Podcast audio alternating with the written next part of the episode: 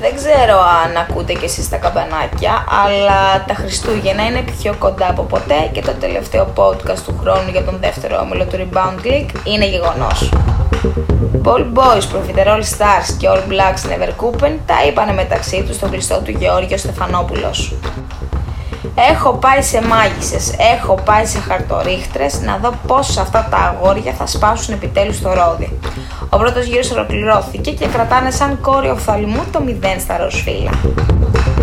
Τα Propheter All γιόρτασαν 15 μέρες νωρίτερα τη γέννηση του Χριστούλη, αφού μετά από 33 ολόκληρες ημέρες επέστρεψαν επιτέλους στις νίκες. Οι αστέρες τριπλασίασαν τις επιτυχίες τους στο πρωτάθλημα και έκλεισαν τον πρώτο γύρο στην 5η θέση. Οι ποτέ κούπα πήραν τελικά και τα δύο μάτς που χρειάζονταν και τελείωσαν το πρώτο μισό του πρωταθλήματος στην πρώτη τριάδα. Not bad, Γιάννη Ταλέτζα, not bad. Ένα ηχηρό αποτέλεσμα θες τώρα στον επαναληπτικό με τους Κολόμπιανς για να κάνεις grand finale στο 2022.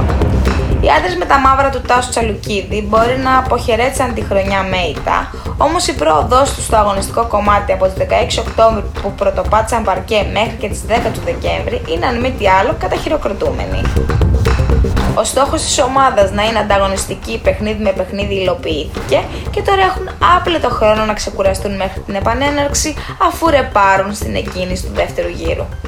Baird 65 και Chipsy Blinders κονταροχτυπήθηκαν το βράδυ της Τρίτης στον Άγιο Νικόλαο. Ντέρμπι ήταν η μεταξύ τους αναμέτρηση, με την πράσινη αρκούδα να επιστρέφει τελικά στις επιτυχίες, κλείνοντας πανάξια το πρώτο μισό στην πρώτη τετράδα. Να γινόταν η υπέρβαση και κατά Ισπανία μεριά, κύριε Μαυρομάτη, και νομίζω θα ξορκίζεται μια και καλή το 3η και 13. Οι Gypsy Blinders τώρα κλασικά δεν μπορούν να διαχειριστούν δεύτερη σερή νίκη σε εισάριθμα μάτς και ολοκλήρωσαν το γύρο στο 3-5. Ας κρατήσουμε όμως ότι προλάβατε τελικά τις συγκοινωνίες και κάπως ισομοιράστηκε το κακό. Κολόμπιανς και Φλιντ Τρόπικς άφησαν ανοιχτούς λογαριασμούς, καθώς το πιο κοντινό σε αθλητισμό που είδαν αυτή την εβδομάδα ήταν η μάχη στο Μουντιάλ. Βέβαια, θα μαλάκωνε λίγο ο καημός τους που δεν παίξανε αν το Αργεντινή-Κροατία δεν ήταν τελικά σούπα με έναν πρωταγωνιστή.